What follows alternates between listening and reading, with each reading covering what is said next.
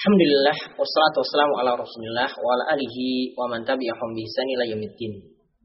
Mengenai sholat jamaah, kita sudah mengetahui bahwasanya pendapat yang paling tepat dalam masalah ini sholat jamaah itu dihukumi wajib. Ya, sholat jamaah itu dihukumi wajib fardhu ain. Artinya bagi laki-laki baik dia ketika itu mukim atau bersafar tetap wajib-wajibkan untuk sholat jamaah. Sekarang ada beberapa aturan dalam masalah sholat jamaah ini yang harus diperhatikan. Di sini akan dibahas oleh oleh Al Qadi Abu Suja jika yang terjadi uh, ada jamaah yang terletak di dalam masjid, ada jamaah yang berdiam di masjid, dan ada jamaah yang di luar masjid. Bagaimana? Apakah di sini dibolehkan atau tidak? Yang masalah di sini nanti ada akan disinggung oleh Abu Suja. Yang paling masalah di sini adalah jika jamaah yang makmumnya itu berada di luar masjid. Apakah ketika dia berada di luar masjid, sholatnya itu masih sah atau tidak? Dan sini ulama masa Islam sudah membahas hal ini. Di antaranya Al-Qadi Abu Syuja itu membahasnya dalam matan Al-Waya Takrib.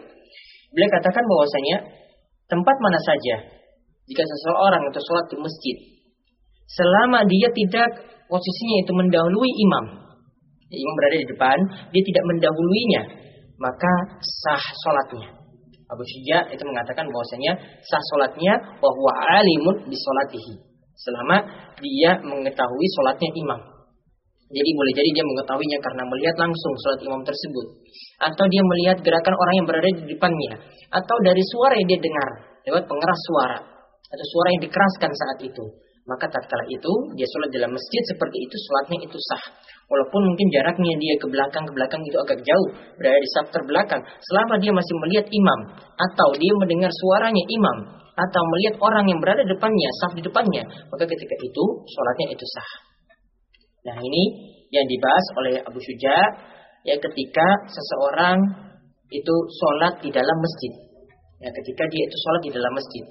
Kemudian uh, dibahas lagi oleh Abu Syuja bagaimana sekarang jika jamaah atau ketika makmum itu berada dalam masjid, berada di luar masjid. Apakah ketika itu dibolehkan atau tidak? Di sini Al-Qadi Abu Syuja masih membolehkannya namun jika memenuhi syarat. Ya, syaratnya di sini adalah disebutkan ada dua. Ya, ada dua syarat yang mesti dipenuhi ketika makmum itu berada di luar masjid. Boleh jadi berada di jauh di area area luar masjid ya. Di sini ada area masjid di jauh dari situ. Atau boleh jadi di samping kanan dan kirinya. Ya, di samping kanan dan kirinya. Nah, di sini dikatakan kalau di Abu Syuja beliau katakan makmum yang berada di luar masjid syaratnya adalah yang pertama dia harus dekat koriban harus dekat di sini digambarkan oleh ulama Syafi'iyah mereka memberikan jarak yaitu sekitar e, kalau di kita konversikan ke meter itu adalah sekitar 135 meter. Ya, artinya 100 meter lebih itu masih dikatakan jaraknya itu masih dikatakan sah untuk berjamaah itu masih dikatakan korib masih dikatakan dekat. Kemudian dikatakan lagi ya syarat yang kedua wahwa alimun bisolatihi Ya bahwa alimun bi sholati yaitu mengetahui sholatnya imam.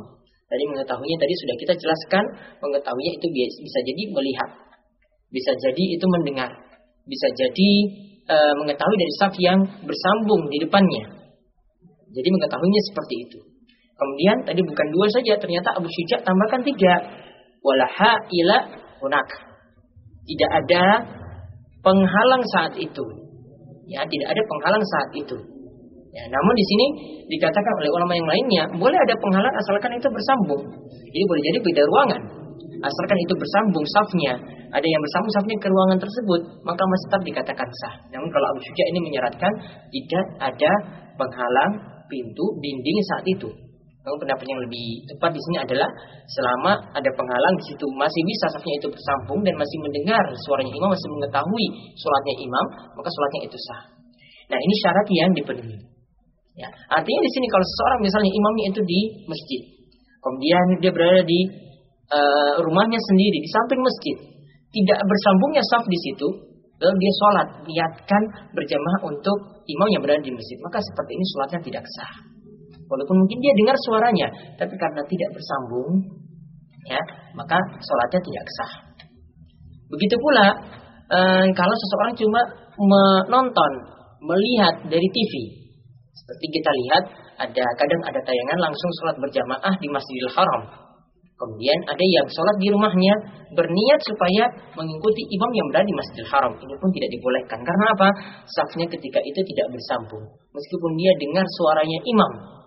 Ya, meskipun dia mendengar suaranya imam, tetapi safnya tidak bersambung saat itu. Ya, ini juga tidak dikatakan korip dekat. Maka sholat berjamaah satu tidak sah. Maka ini aturan yang harus dilihat tatkala seseorang itu berada dalam masjid jadi makmum jadi jamaah, maka dia harus mengetahui sholatnya imam. Kemudian kalau dia berada di luar masjid, intinya syarat yang mesti dipenuhi yang pertama dekat. Kemudian yang kedua adalah mengetahui sholatnya imam. Kemudian yang ketiga adalah safnya itu bersambung. Tiga syarat ini yang mesti dipenuhi. Maka sholat berjamaahnya itu baru dikatakan sah. Jadi inilah aturan yang mesti diperhatikan ketika seorang itu menjadi makmum dalam sholat berjamaah. Jadi kita tidak asal-asalan untuk membuat saf. Maka aturan-aturan ini dipenuhi agar sholat, sholat kita itu menjadi sempurna, sholat kita itu menjadi sah, dan amalan inilah yang nanti akan diterima di sisi Allah Subhanahu wa taala. Demikian ya para pemirsa sekalian mudah-mudahan bermanfaat. Wabillahi taufik wal hidayah. Wassalamualaikum warahmatullahi wabarakatuh.